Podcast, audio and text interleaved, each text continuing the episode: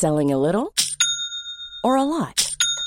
Shopify helps you do your thing however you cha-ching. Shopify is the global commerce platform that helps you sell at every stage of your business. From the launch your online shop stage to the first real life store stage, all the way to the did we just hit a million orders stage. Shopify is there to help you grow. Shopify helps you turn browsers into buyers with the internet's best converting checkout. 36% better on average compared to other leading commerce platforms because businesses that grow grow with Shopify. Get a $1 per month trial period at shopify.com/work. shopify.com/work. Bonjour, je suis Agathe Le Caron. Bienvenue dans Ex, le podcast qui vous parle d'amour au travers d'histoires toujours extraordinaires.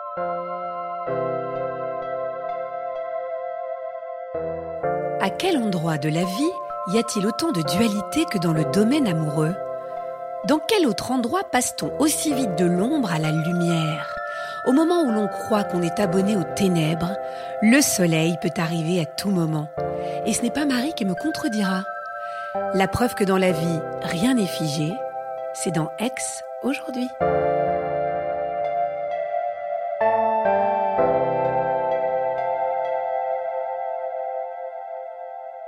Alors, euh, je sors d'une histoire très compliquée. Enfin, très compliquée. Moi, j'avais l'impression qu'elle était très compliquée, mais au final, quand tu entends les copines, tu te rends compte que c'est toujours le même style d'histoire. hein. Au même titre que quand on est malheureux, on a l'impression qu'on est le plus malheureux de la Terre. Bon, bah, tu te rends compte assez vite qu'en fait, euh, chaque copine a été elle aussi la plus malheureuse de la Terre à un moment.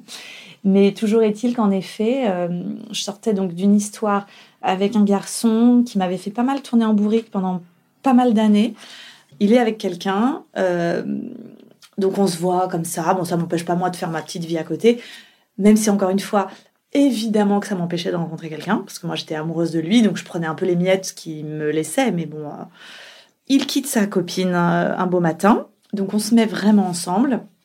Ça dure, je pense, un an. Mais c'était un an, et c'est drôle parce que d'ailleurs, pendant cette année, je me souviens que je disais à mes copines, je sais que je suis très amoureuse de lui, mais j'aime pas la vie qu'il m'offre, quoi. Je, je suis pas bien dans sa vie. Il a un petit garçon qui avait, je sais pas, à l'époque, euh, 8-10 ans. Bon, bref. Du coup, euh, j'aimais pas cette vie, mais bon, j'étais amoureuse de lui, donc je prenais le package. Ça s'est terminé au bout d'un an. J'étais très malheureuse. Et j'avais pas trop compris pourquoi, donc euh, toutes ces explications étaient très floues, c'était pas clair. C'était quelqu'un qui se droguait beaucoup, et moi c'est pas du tout mon cas, et qui me faisait croire que grâce à moi il avait arrêté la sauveuse, bla bla bla, donc super. Sauf qu'en fait, euh, à la fin il avait complètement euh, replongé là-dedans. Donc une espèce de brume ambiante dans toutes ces explications sans, arrêt. Donc bref. Ça c'est fini et ça me fait très mal au cœur. Et puis surtout, ce qui me fait mal au cœur, c'est que c'est qu'il il garde quand même un petit lien, évidemment. Sinon c'est pas drôle. C'est pas genre je cut et, euh, et basta. J'apprends en plus qu'entre temps, euh, il me dit qu'il est qu'il est seul, qu'il est seul, qu'il est seul, mais qu'en fait il sort avec euh, une fille que je connais. Euh, donc j'étais évidemment pas très contente parce que moi quand je demandais des explications, évidemment il ne m'en donnait aucune, alors qu'en fait euh, il avait juste une autre histoire quoi. Je mets deux ans à m'en remettre, vraiment. J'avais vraiment le cœur qui saignait, ouais, pendant genre deux ans, quoi. Dieu merci pour moi, à un moment, se sont carambolées ces deux histoires, c'est-à-dire euh, la, fin de l'une avec une, une nouvelle, mais une nouvelle. Alors, ça ferait peut-être l'objet un jour dans notre podcast, mais euh, alors il avait le même prénom, ils avaient le même prénom tous les deux. Beaucoup, malheureusement pour moi, de similitudes dans le caractère, etc. Mais pas du tout le même type d'histoire. Dans les deux cas, en tout cas, des histoires dans lesquelles je ne pouvais pas me projeter parce que je sais que ce sont deux personnes qui sont trop la nuit par rapport à moi qui suis le jour. Moi, je bois pas, je me drogue pas, je ne fume pas, j'adore dormir, j'adore la journée. Je suis pas du tout une noctambule. euh, Je suis quelqu'un de plutôt très sain. Et dans les deux cas, c'est des gens euh, très torturés. Alors dans un cas, il y en avait un qui se droguait beaucoup, l'autre qui fumait des pétards euh, du matin au soir. Les deux avec un fond de dépression plus ou moins chronique, hein, soyons honnêtes. Le deuxième, clairement, quand même plus gentil que le premier, qui m'avait brisé le cœur. Mais bon, toujours est-il que je me remets en selle. Je suis contente de me dire que je peux plaire à nouveau. Ça me fait plaisir. Surtout que c'est quelqu'un que, voilà, qui avait pas mal de charisme, qui était très euh, flatteur. Donc voilà, on va dire que ça a fait beaucoup de bien mon ego. Et puis surtout, je m'étais toujours dit, si le premier le sait, ça va lui bien, je peux dire, ça va bien lui foutre les boules. Donc j'étais plutôt contente, sans l'avoir du tout euh, anticipé, mais j'étais plutôt contente de mon coup, en me disant, bon bah tiens, il commence à y avoir une petite, euh, une petite vengeance de la vie qui se met en place. Donc j'étais plutôt contente.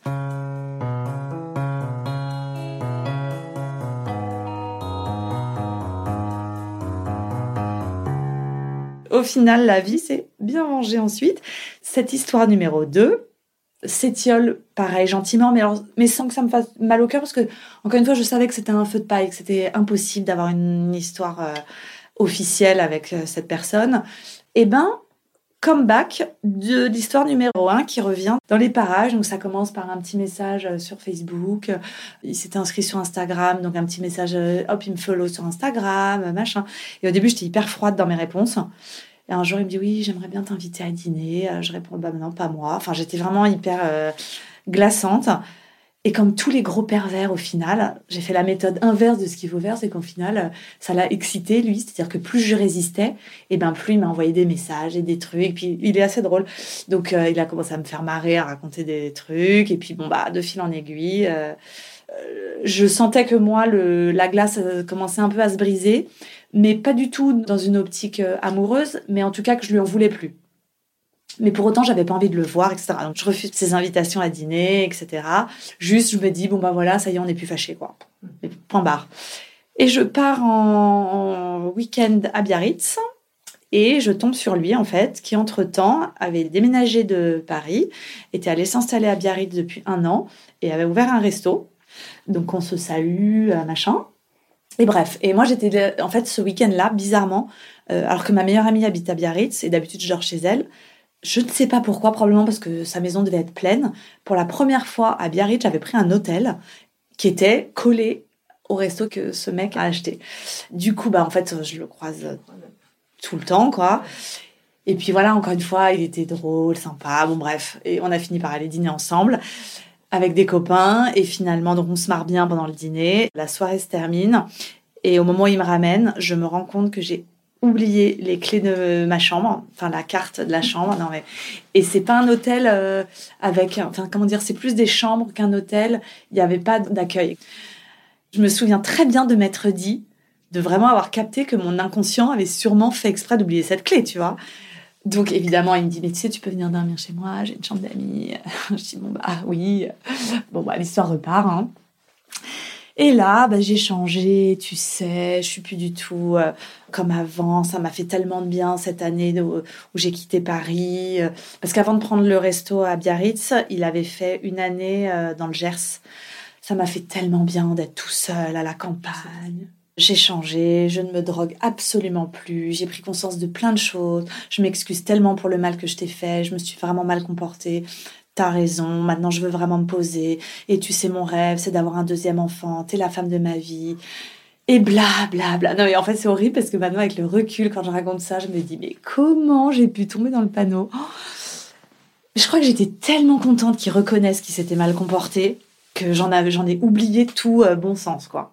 Donc moi, il me dit ça, sincèrement, je le crois, euh, sans remettre en doute sa perversion, ce qui était vraiment une sacrée erreur, parce que pour le coup, euh, je le connaissais quand même bien et j'aurais dû vraiment mais savoir que c'était évidemment impossible qu'il change en une année. Impossible. Le mec avait bien trop de valoches pour changer aussi rapidement, tu vois. Mais bon, toujours est-il que sur le moment, je crois vraiment à ces mots.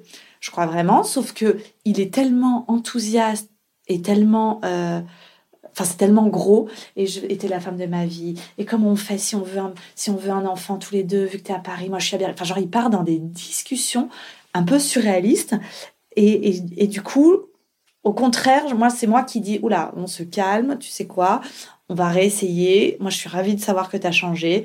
Mais euh, on se calme. Non, pour l'instant, je ne viens pas vivre à Biarritz. Non, pour l'instant, on ne va pas faire d'enfants. On verra. Si des gens passent l'été, ce sera pas mal. Et voilà. Je me suis trouvée, en tout cas, j'étais assez fière de moi, très raisonnable.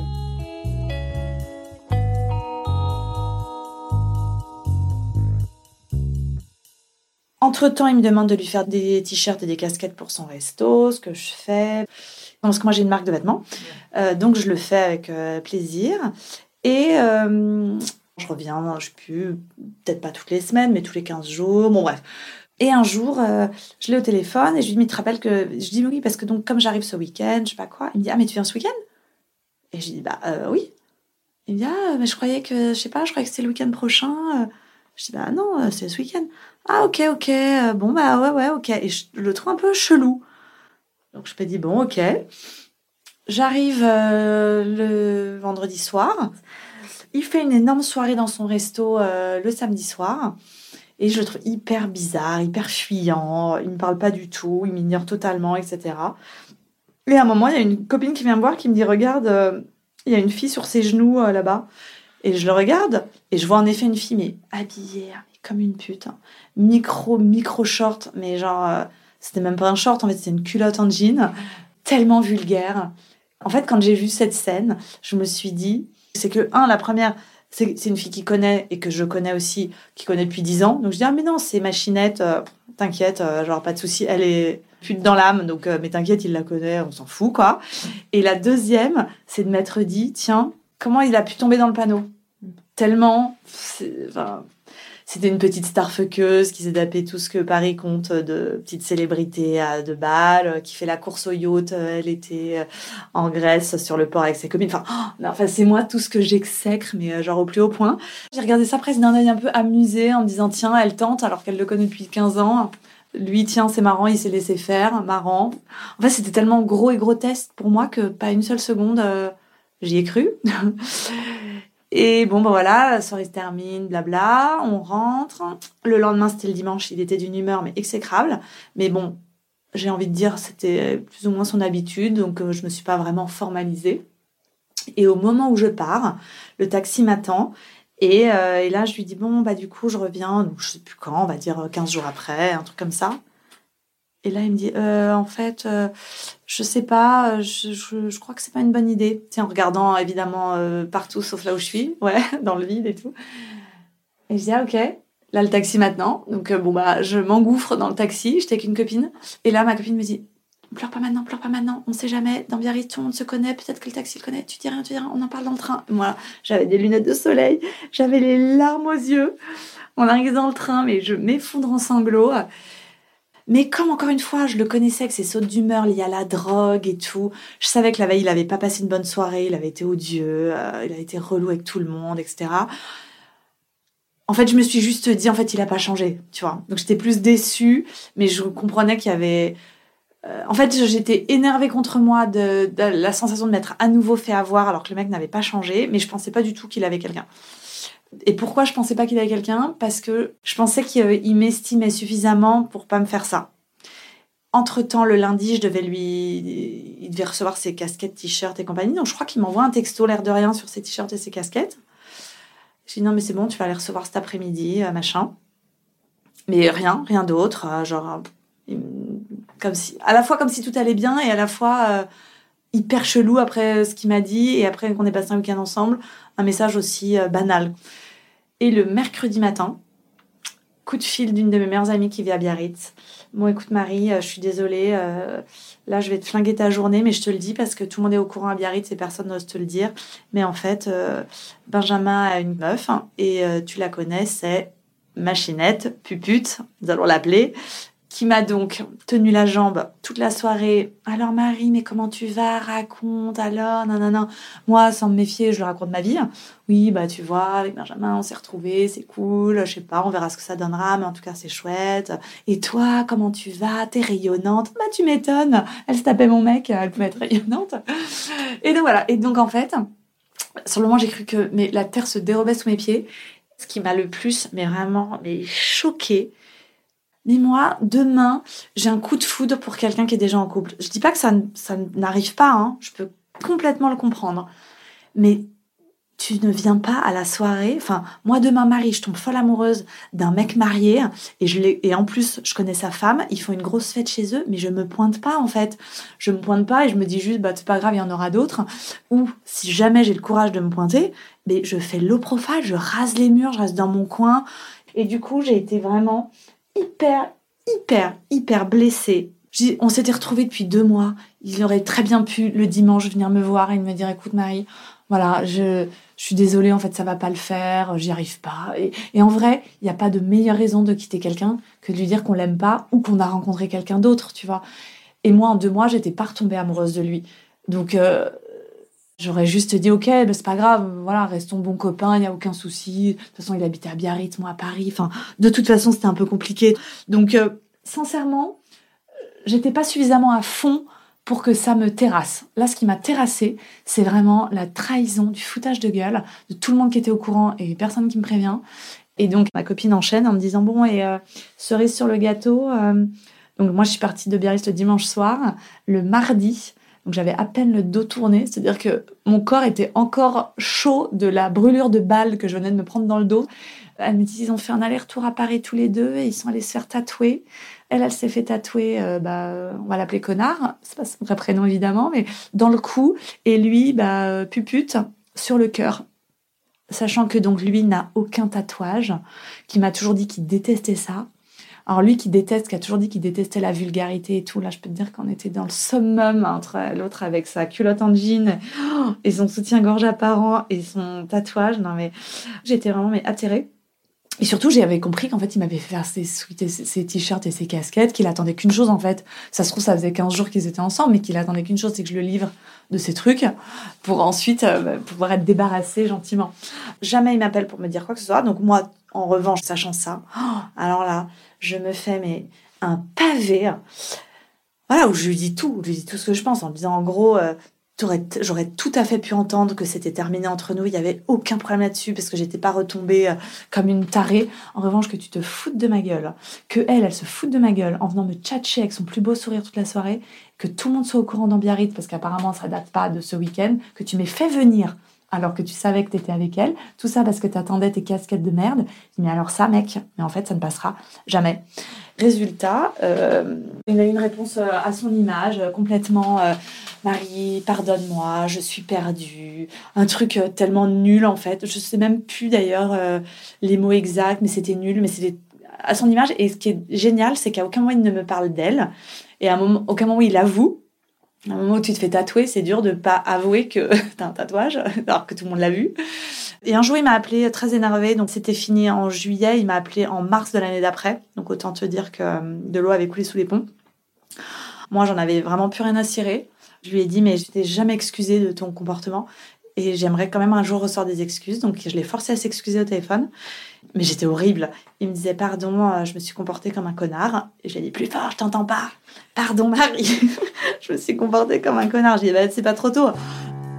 Donc voilà, j'estime que j'ai eu ma petite vengeance, euh, fin du dossier. Le petit effet qui se coule quand même, c'est que donc ça se termine en juillet. Et en septembre, j'apprends que Pupute est enceinte. Alors ça, ça a été le coup de grâce, mais je te dis pas.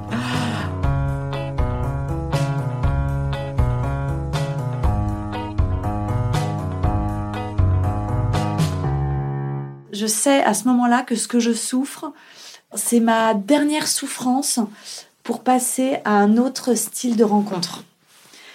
Et, c'est drôle parce que je le sais à la première seconde. Je sais qu'il faut que je laisse toute cette douleur me traverser parce que je sais qu'une fois qu'elle aura fait tout son travail, eh ben, que je m'intéresserai plus jamais à ce style de mec. Au fond de moi, je le remercie de m'avoir fait un truc, en tout cas que moi j'ai considéré comme hyper violent, parce que c'est ce qui m'a permis de mettre complètement fin à cette histoire. Euh, donc je mets du temps quand même à me reconstruire. Je suis blasée du genre humain. En fait, j'ai plus confiance en personne, c'est-à-dire que je me ressente sur mon petit noyau dur et voilà, je peux faire de rencontres. J'ai mes amis que j'adore, que j'aime d'amour. J'ai mon cercle très proche. J'ai 37 quand ça se finit et j'ai 38 du coup un an après quand ça y est, je sais que c'est derrière moi.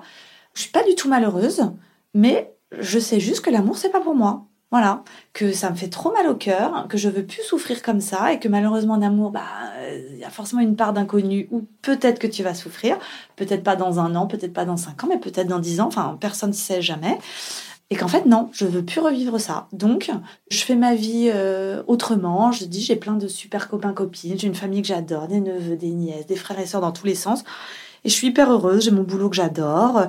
Et voilà, et je me dis, euh, j'aurais juste pas la même vie que tout le monde, mais c'est pas grave. Pareil, les enfants, moi, ça n'a jamais été forcément le truc de ma vie. Je m'étais jamais dit j'aurais trois enfants, blabla et tout. Et j'ai toujours su que je pourrais être heureuse sans enfants, moi. Encore une fois, il y a plein de sujets moi qui m'épanouissent, donc euh, et moi j'adore être seule. Donc de toute façon, j'ai jamais fait partie de ces filles qui cherchaient des mecs pour pas être toute seule. Je, je prévois un week-end à Biarritz. Une copine me dit ah, tu veux pas décaler ton week-end au week-end d'avant? Parce que moi j'y vais le week-end d'avant. Je dis t'as raison, je décale le week-end d'avant. Donc là je regarde direct sur l'appli SNCF, je vois que j'ai un train pour Biarritz à 4 heures. J'étais à deux stations de Montparnasse. Je me dis allez hop roule ma poule, je fonce. Donc j'arrive à Biarritz à 20 heures. Week-end à Biarritz au mois de novembre, tout est fermé, il y a rien, machin. Donc on cherche un resto ou dîner. Il était déjà genre 21h30, 22h. J'étais avec deux copines. On rentre dans le resto resto vide parce qu'en fait ils avaient fait une énorme fête la veille donc ils étaient tous en gueule de bois pas possible. Donc le mec il attendait qu'une chose c'était de fermer. Donc il nous voit arriver il était dégoûté je pense. Et il y avait un mec au bar en train de boire un verre tout seul. Mon regard croise son regard et là mais genre coup de foudre mais intersidéral. Pas genre un petit coup de foudre discret machin. Non je vraiment on ne se quitte pas des yeux. Je vais m'asseoir je m'assieds en face de lui je le trouve si beau. Il a les cheveux longs, un peu enfin, au carré, un peu ondulés, euh, avec un petit jean blanc. Et je sais pas, il était tout seul. Oh, je le trouvais. Alors, on se foutait un peu de sa gueule avec mes copines parce qu'il portait des claquettes. Et euh, du coup, on était bon, il porte des claquettes, mais c'est pas grave, il est tellement canon, il est tellement canon et tout. Bref, on se marre. Je le trouvais tellement sexy. Et je vois que pendant tout le repas, on se mate. Euh, je dis un moment aux copines, je dis non mais j'ai même pas le temps de finir ma phrase. Elle m'a rien dit. Oui, c'est bon, on a compris. je dis non mais. Donc elle me parle. Je dis oui, oui. J'écoutais d'une oreille et je matais comme une tarée de l'autre. Le dîner se termine. Des copains de mes copines arrivent dans le resto. Je crois qu'il y en a un qui avait l'air de le connaître, mais euh, vite fait, parce qu'ils se sont dit bonjour un peu de loin. Mais toujours est-il que quand on va payer, on se rapproche du coup forcément du bar. Et donc là, il discute avec un des copains de ma copine qui était là.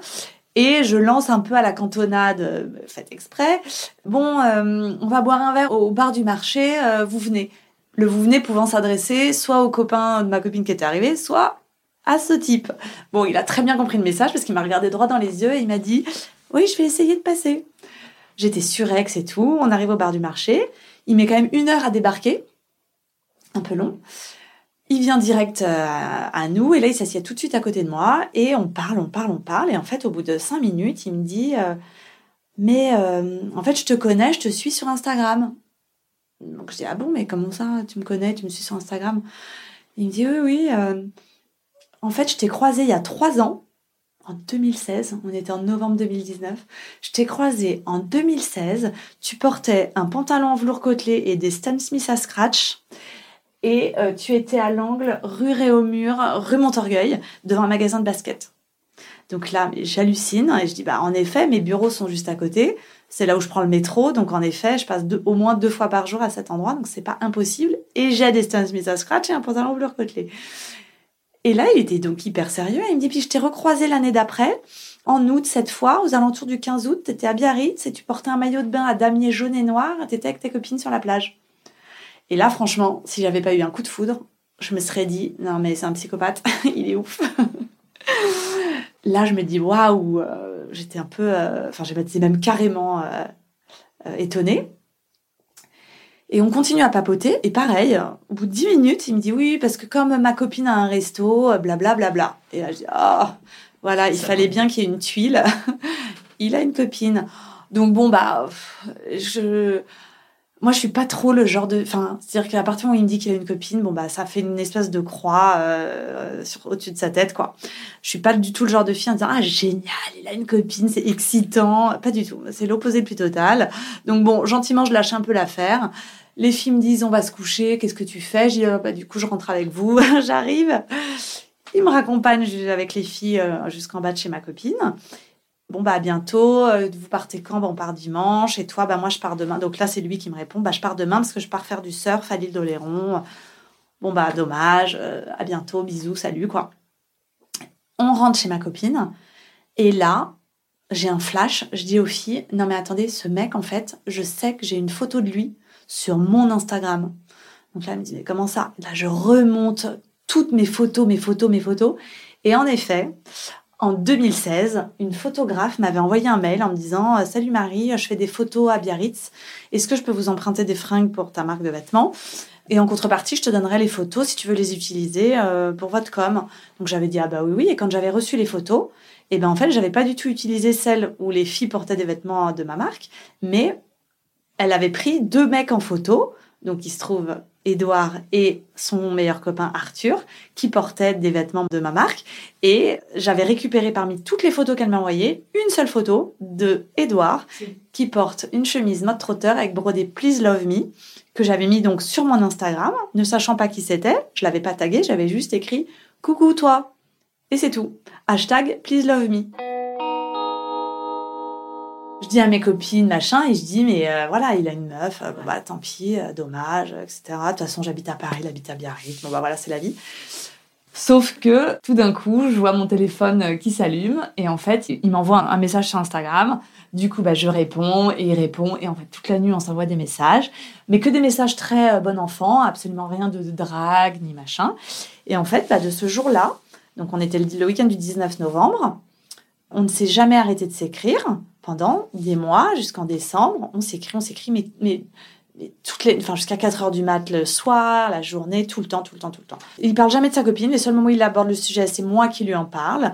Euh, et il est toujours très classe en ce sens où, un, moi, il ne m'a jamais fait d'avance euh, officielle, rien du tout. Euh, il a jamais dit de phrase qui potentiellement pouvait le mettre dans une situation délicate. Il a jamais rien dit de négatif sur sa copine. Voilà, les seules phrases c'était euh, situation euh, amoureuse un peu compliquée, euh, mais je n'ai pas envie d'en parler.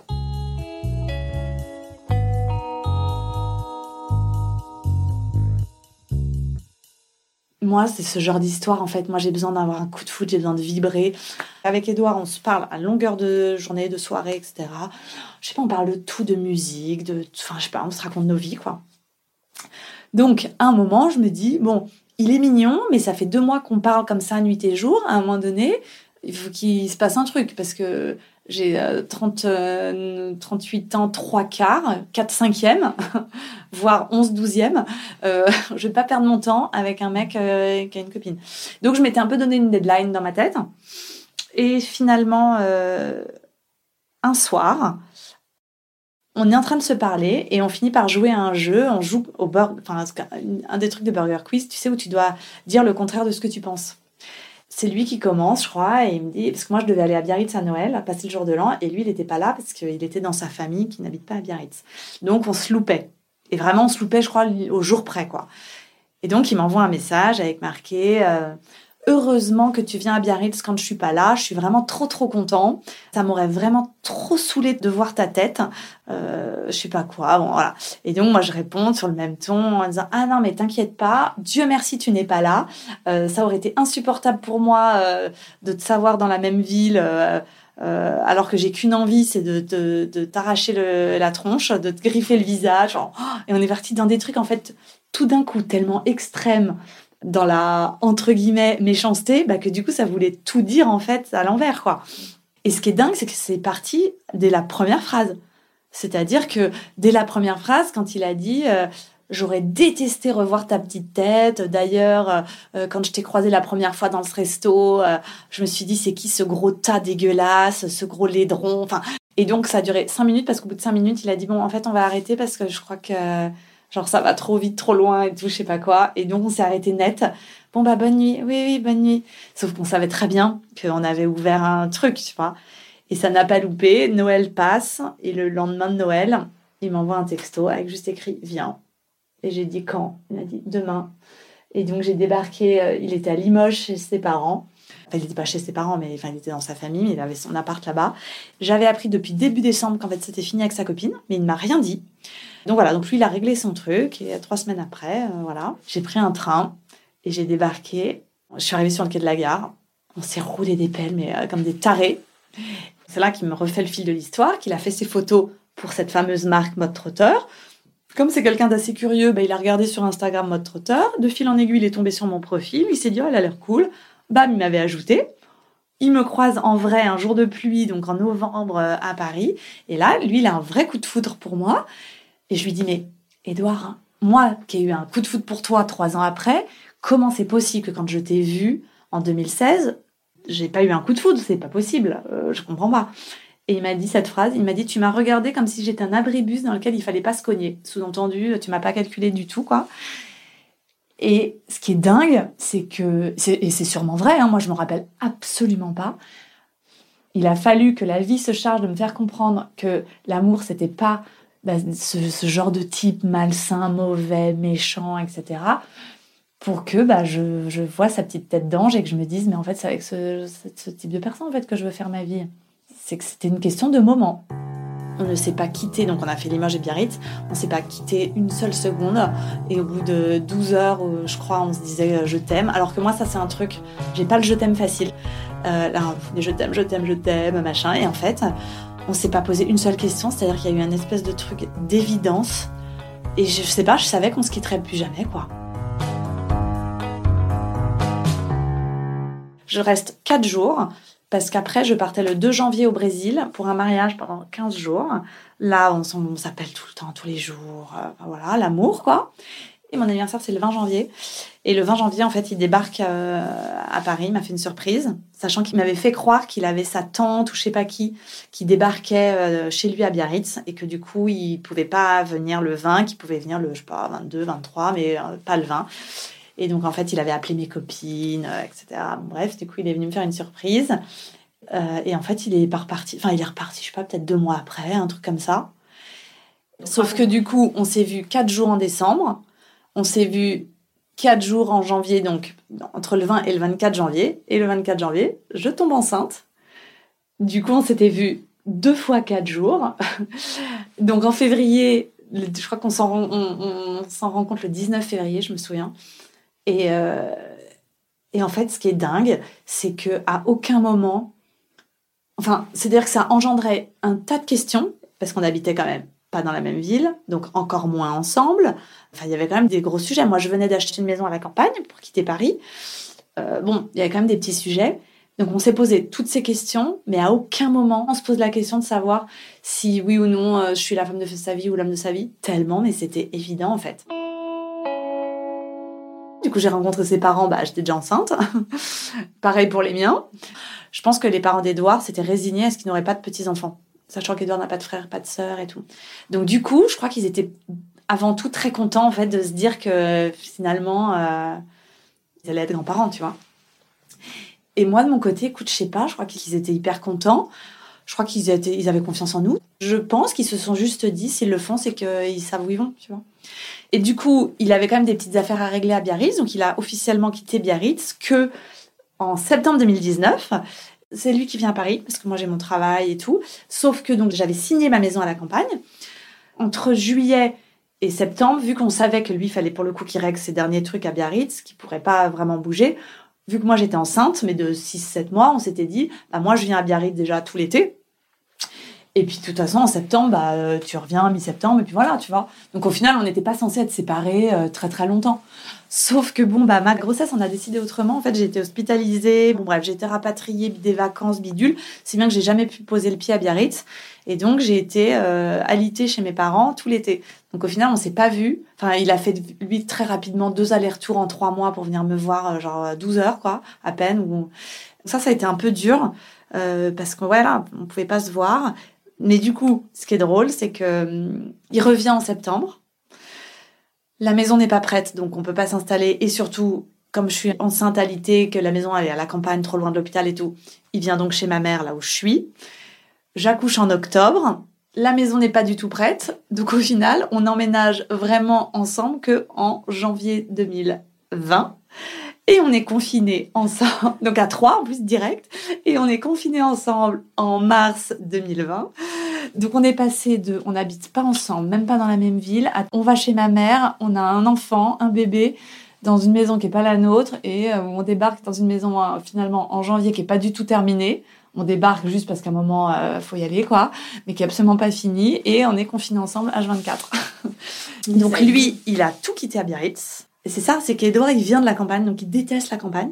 Mais il déteste, donc c'est clairement, euh, ça, c'est pas du tout son choix. Moi, cette maison, je l'ai achetée à l'époque toute seule parce que j'en avais un peu marre de Paris, j'avais envie d'espace, j'avais envie de respirer et tout. Quand je l'ai acheté, je me suis dit ce qui est super, c'est qu'il n'y a pas de travaux dans cette maison. Bon bah deux ans après, on est encore, on n'a toujours pas de salon, pour vous, dire l'état de la, baraque que j'ai achetée. Donc avec le recul, quand je dis que la vie est bien faite, mais c'est même pas qu'elle est bien faite, c'est qu'elle est sur bien faite. C'est que si j'avais été toute seule en fait à la campagne, mais en vrai avec toutes les, tous les problèmes que j'ai eu sur ma maison, je serais restée un mois, je pense. J'aurais revendu direct, j'aurais lâché l'affaire. Donc heureusement que il est là. Et donc, il a fait un croix sur toute sa vie pour venir à la campagne. Maintenant, vu que c'est pas une maison qu'on a achetée ensemble, je sais qu'on n'y restera pas. En fait, en gros, on l'a fini, mais lui, il a vraiment besoin de l'océan. Du coup, je pense qu'on repartira euh, au bord de la mer. On a été à trois avant d'être à deux. et, ben, ça s'est hyper bien passé. Il y a une espèce d'évidence entre lui et moi. Après, euh, attention, on n'est pas toujours d'accord et tout, tu vois, mais une espèce d'évidence qui fait qu'on sait qu'on s'est trouvé, en fait aucun vrai gros sujet de discorde, parce qu'il y a quand même des sujets importants en plus quand tu as un enfant avec quelqu'un, ne serait-ce que sur l'éducation, si t'as pas du tout les mêmes règles avec Edouard, il y a une espèce de truc de facilité, ouais, on, s'est reconnu quoi. Et je me vois pas faire, enfin je me vois plus du tout faire ma vie sans lui. Euh, et vu dire ça, j'espère. Mais euh, tu vois, ce matin, quand je suis partie, il était encore euh, dans, le livre, parce que je pars très tôt quand je viens travailler à Paris. Bah, tu vois, il me dit Je t'aime, je t'aime. Enfin, c'est un espèce de truc. On est encore, du coup, un jeune couple. Et, mais le bébé, nous, on l'a pas, on l'a même pas senti passer parce que déjà, elle est hyper facile. C'est un gros bébé dormeur, donc on ne peut pas dire qu'on soit fatigué ni rien.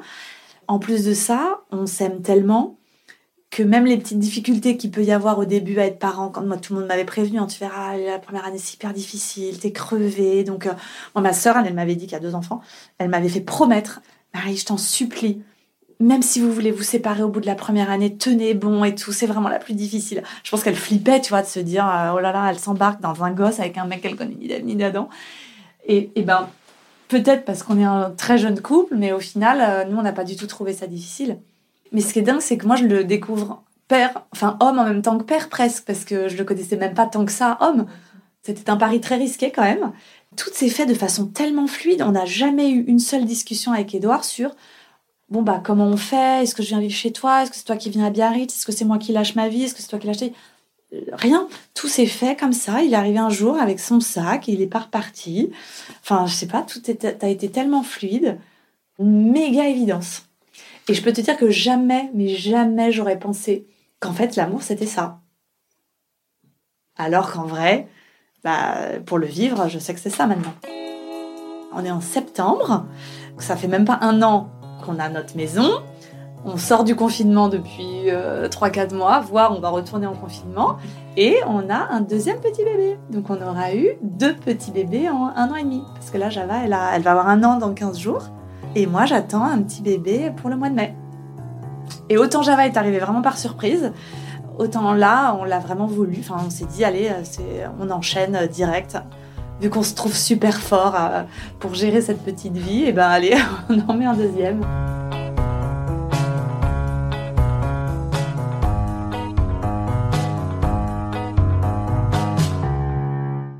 Merci quand même, je pense pas qu'il faille être résigné pour que les choses arrivent.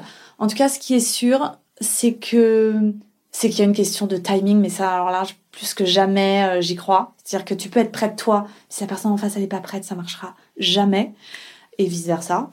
Et ça, si je l'avais su avant, tu vois, euh, quand j'ai eu des galères amoureuses et tout, plutôt que de morfondre sur mon lit d'être triste, etc., si j'avais réussi à comprendre que c'était juste peut-être pas le bon moment, je pense que ça aurait adouci mes peines de cœur, par exemple. Enfin, le, fou euh, débile, là. Mais à l'époque, j'en aurais rêvé d'avoir un enfant avec lui. Rêvé. Mais si je l'avais fait, mais au secours, mais aujourd'hui, mais Aujourd'hui, tu sais à quoi je ressemblerais? Je ressemblerais à une petite fleur fanée.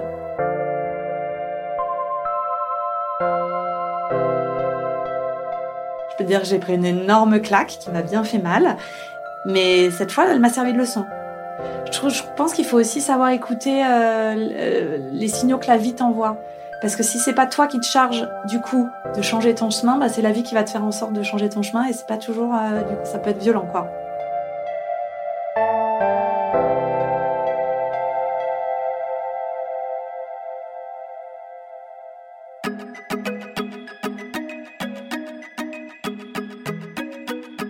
Merci à Clémentine Delagrange qui a réalisé cet épisode et à Alexandre Ferreira qui l'a monté et mis en musique.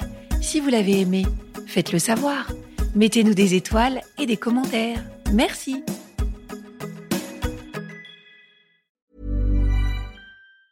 Ever catch yourself eating the same flavorless dinner three days in a row?